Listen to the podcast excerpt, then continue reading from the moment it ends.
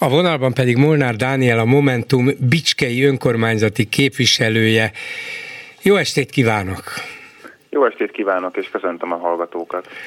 Hát Bicske az utóbbi hetekben a magyarországi érdeklődés politikai érdeklődés középpontjába került ezzel a pedofil kegyelmi botránnyal, és sok szempontból nem is, nem is tud nyugvópontra jutni az ügy, mert szinte minden nap előkerül valami, akár Bicskéről, akár a környékéről, ami ezt az ügyet viszi-viszi tovább, mintha egyre do- több dolog fös, feslene föl, és egyre több apróságot tudnánk meg arról, hogy mi történt, hogy történt, hogy történhetett, jé, erről se tudtunk, jé, visszatekintve, ez is érdekes, pedig annak idején nem is tulajdonítottunk neki jelentőséget. Ugye a friss mai értesülése a 444-nek az, hogy a kegyelemmel szabadon bocsátott Kónya Endre Bicskén presbiteri tisztséget kapott, aztán most állítólag erről lemondott. Tehát formátus egyházban meg köztiszteletben álló megbecsült személyiségként tartották számon, nyilvánvalóan a kegyelmi döntés következtében. Na, ez is egy olyan apróság, amire az ember különben legyintene, mert nem mindegy nekünk, hogy Bicskén a reformátusok kit választanak presbiternek és kit nem, vagy ki miért mond le, de most ennek mind országos jelentősége van. Öntől arra volnék elsősorban kíváncsi, hogy mit gondolnak, éreznek, csinálnak most a bicskeiek, hiszen ők nyilván kétszeresen érzékenyek mindarra, ami itt történt, és talán ők maguk se értették az elején, hogy mibe is keveredtek bele. Igen, én egy kicsit távolabbról indítanám, hogy be tudjam mutatni, hogy Bicskén ez most milyen, milyen formában csapódik le az embereknél.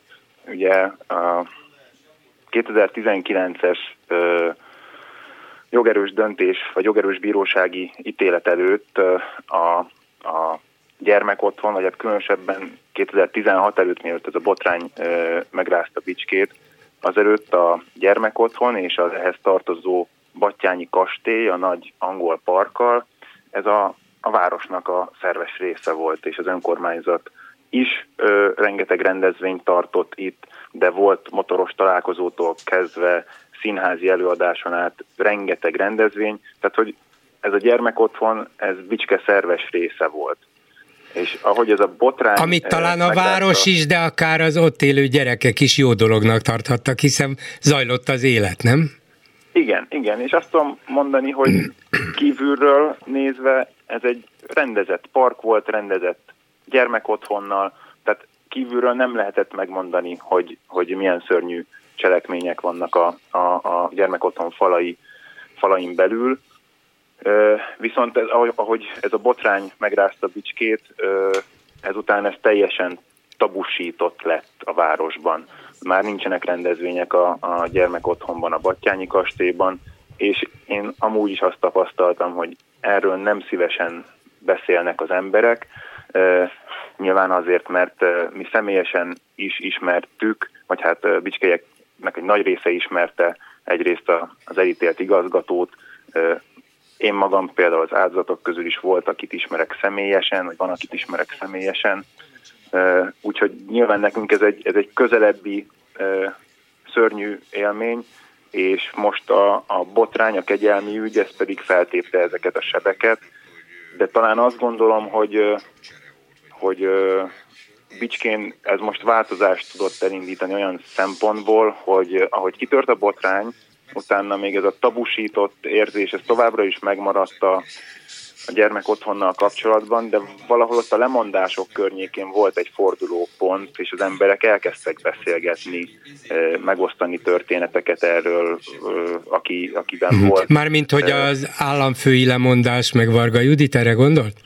Igen, erre mhm. gondolok, de nem vagyok benne biztos, nem gondolom, hogy maga a lemondás volt az, ami ezt indikálta, hanem sokkal inkább az, hogy ahogy nem csitult ez a botrány, úgy egyre inkább feltört belőlünk az, hogy eddig nem beszéltünk erről, és én is ezt tapasztalom most, hogyha Vicske utcáin sétálok, és összefutok egy ismerőssel, akkor már, már, már rákérdez, hogy, hogy ez mi volt, hogy volt, mit tudok esetleg többet vagy kevesebbet, mint amit ők tudnak. Ha ők tudnak többet, akkor pedig mesélnek róla, hogy milyen információk Igen. vannak. Emlékszem, hogy amikor a botrány először kavart nagy hullámokat, végül is ez egy pillanat alatt végig söpört az országon, akkor itt a betelefonálós műsoromban is nem is egy napon át, hanem talán az első két-három napban volt több telefonáló, talán nem mondta meg, hogy Bicskéről vagy környékéről, de azt érzékeltette, hogy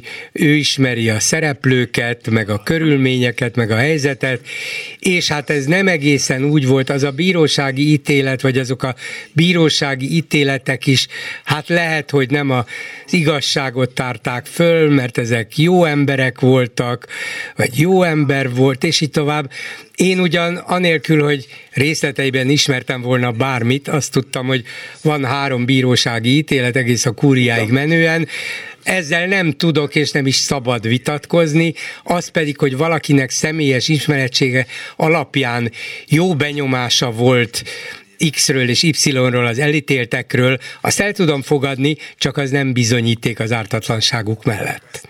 Persze, én, itt arra hívnám fel a figyelmet, hogy egyrészt V. János, én a, ahogy rekonstruáltam az elmúlt éveket, illetve az elmúlt évtizedeket elmondások, meg saját tapasztalatok alapján, nekem az a benyomásom, hogy V. János nagyon is tudatosan ügyelt arra, hogy milyen benyomást kelt a gyermekotthonon kívül élő bicskeieken.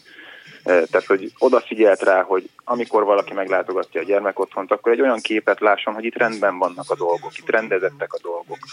És azt gondolom, hogy amiről beszélt, ennek az lehet az oka, mármint hogy, hogy esetleg, sőt nem esetleg, sajnos Bicskén sokan nehezen fogadták el ezt a bírósági ítéletet, mert hát itt azért évtizedes kapcsolatokról van szó olyan értelemben, hogy ismerték Jánost. Nagyon sokan ő a helyi közéletben egy ismert és elismert ember volt, és hogyha az ember 20-30 évig ismer egy embert, akit jónak tart, majd születik egy ilyen ítélet, akkor, hogyha elfogadja azt is, hogy az ítélet igaz, akkor fölmerül egy olyan kérdés belül, hogy de volt-e valami jel, amit én is láttam az elmúlt 20-30 évben, és mondjuk nem voltam elég, nem, nem figyeltem rá eléggé, vagy elnyomtam magamban.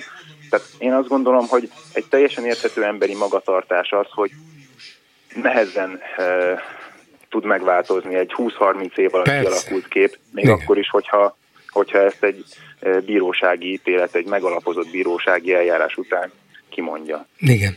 De hát vannak, akik mindent tudtak még jobban is, vagy most már mindent tudnak jobban. Itt van Lázár miniszter, aki közölte, hogy V. János kinevezése előtt már mindenki tudta róla, hogy homoszexuális volt, mintha ez valamiféle tiltó listán lenne, vagyis homoszexuálisnak nem szabad lenni, vagy homoszexuális otthonvezetőt nem szabad kinevezni, de ha ez valóban így volt, ennek ellenére ezek szerint Bicskén ezt nem tartották valamiféle elítélendő dolognak, ők jó embernek tartották, vagy eredményesen dolgozó embernek, független attól, hogy meleg volt-e vagy sem. Ezt a képet alakította ki magáról, hogy ő egy jó ember, és, és egy várossal, gyerekekkel, és egyébként az egyházzal törődő és arra nagyon odafigyelő ember. Hát Lázár János szavairól egyrészt én teljes mértékben visszautasítom, hogy itt a homoszexualitásnak bármi köze lett volna a, a bűntények elkövetéséhez. Másrészt pedig én, én a saját ismereteim alapján cáfolnám Lázár János az irányú kijelentéseit. Szerintem ez egyáltalán nem volt köztudatban Bicskén. Bicskén biztosan nem, hogy János homoszexuális lett volna. Na most akkor a másik szereplőről, a kegyelmet kapott Kónya Endréről őt például ő föltűnt a, a városban, miután kegyelmet kapott, hiszen ezek szerint presbiter is lett belőle, tehát valahol mozognia kellett, még nyilvánvalóan a botrány kirobbanása előtt. Az ő föltűnése keltett valami figyelmet, vagy mindaddig, amíg ebből országos ügy nem lett, senki nem foglalkozott vele?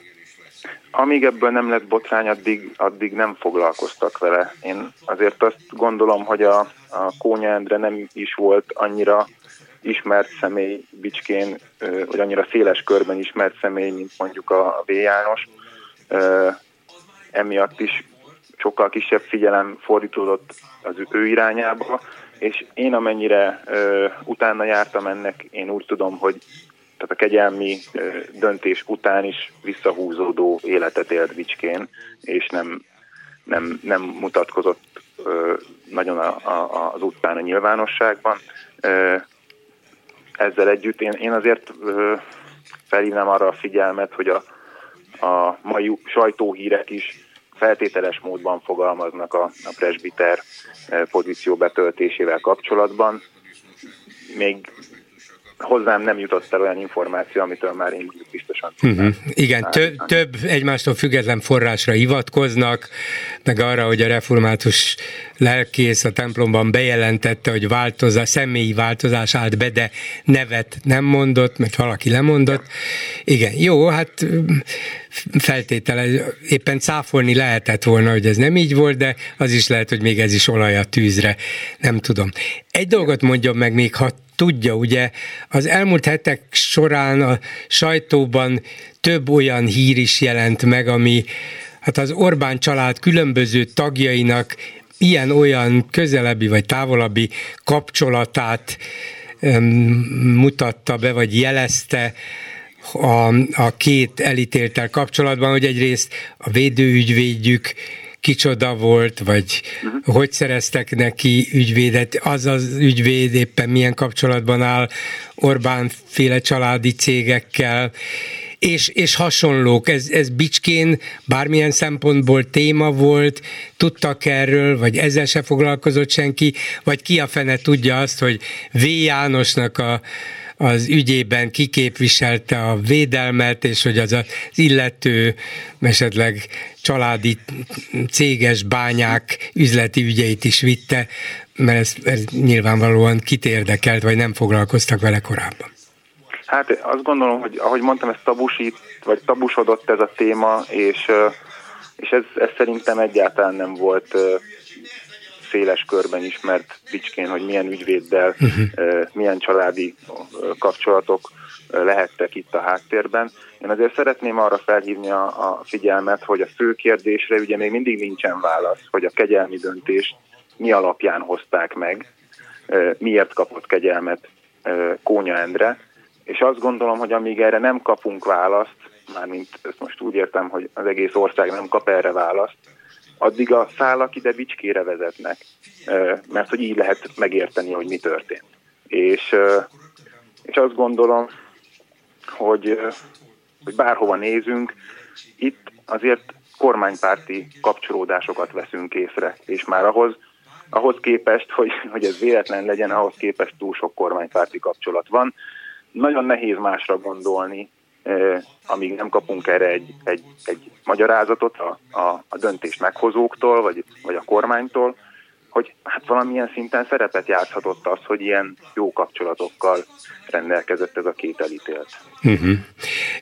Ezt a választ azon kívül, hogy ön helyi önkormányzati képviselő, és ráadásul egy párthoz is tartozik, a Momentumhoz. Ezt önön kívül az egyszerű bicskei szavazó is mondjuk az utcán, vagy, vagy boltban, vagy különböző helyeken, ahol találkoznak, követeli? Szóval szeretnék tudni az emberek Bicskén, hogy miért is kellett neki kegyelmet adni? Igen, én úgy érzékelem, hogy, hogy szeretnék tudni, mert mert ez Bicskének is, mint mondtam, azért sebeket tépett föl ez a botrány, és hát Bicske sajnos egy ilyen negatív hír kapcsán kerül az országos sajtóba, sajnos nem először vagyunk ilyen szerencsétlen helyzetben, hogy az országos sajtóba negatív kontextusban jelenik meg a városunk, és az összességében mindannyiunknak egy, egy megterhelő idő, időszak szerintem, és hát, hogyha egy ilyen kegyelmi döntés nem született volna meg, akkor nem lenne a, a városnak sem ez egy ilyen teher most. Mondjuk az önkormányzat képviselő testületében, vagy a polgármester asszony, szóval a fideszes helyi politikusok bármilyen módon reagáltak erre a botrányra? Nem, érdemben nem.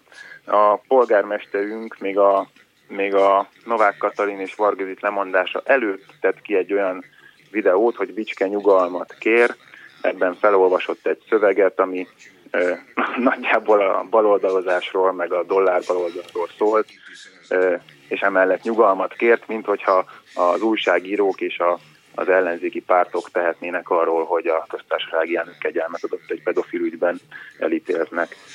Tehát érdemben én ezt úgy értékelem, hogy nem reagált semmit. Uh-huh. És nem is lehet tőlük semmit kérdezni, illetve kérdezni lehet, csak választ nem remélhetnek tőlük, akár magánbeszélgetésben? Magánbeszélgetések azért korlátozottan történnek meg, sajnos vagy nem sajnos. Nyilvánosan én nem látok, vagy nem találkoztam semmi érdemleges nyilatkozattal.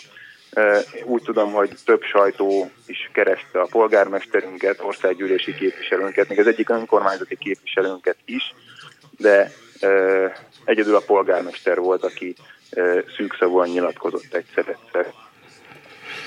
Szóval Bicské, de azért úgy látszik mégis vannak olyanok, most ezt a legutóbbi hírt, ha nézzük, hogy több egymástól független forrás név nélkül azt állította, hogy Kóindre presbiter lett, aztán most meg már lemondott, hogy vannak olyanok, akiket ez foglalkoztat, és talán van is valamilyen információjuk, vagy volt. És azt a mi tudomásunkra is akarják hozni. Lehet, hogy még vannak ilyen információk? Én egészen biztos vagyok benne, hogy még vannak olyan információk, amik nem kerültek napvilágra, és addig, amíg a, a kormány, vagy a kormány valamelyik képviselője nem ad arra a kérdésre magyarázatot, hogy Kónya Endre miért kapott uh, kegyelmet, addig szerintem ezek a szálak fel fognak fejtődni, és újabb és újabb információk ki fognak derülni. Én azt gondolom egyébként, hogy helyesen, hiszen derüljön ki az igazság. Köszönöm szépen Molnár Dánielnek, a Momentum Bicskei önkormányzati képviselőjének. Viszont hallásra! Én is köszönöm, viszont hallásra!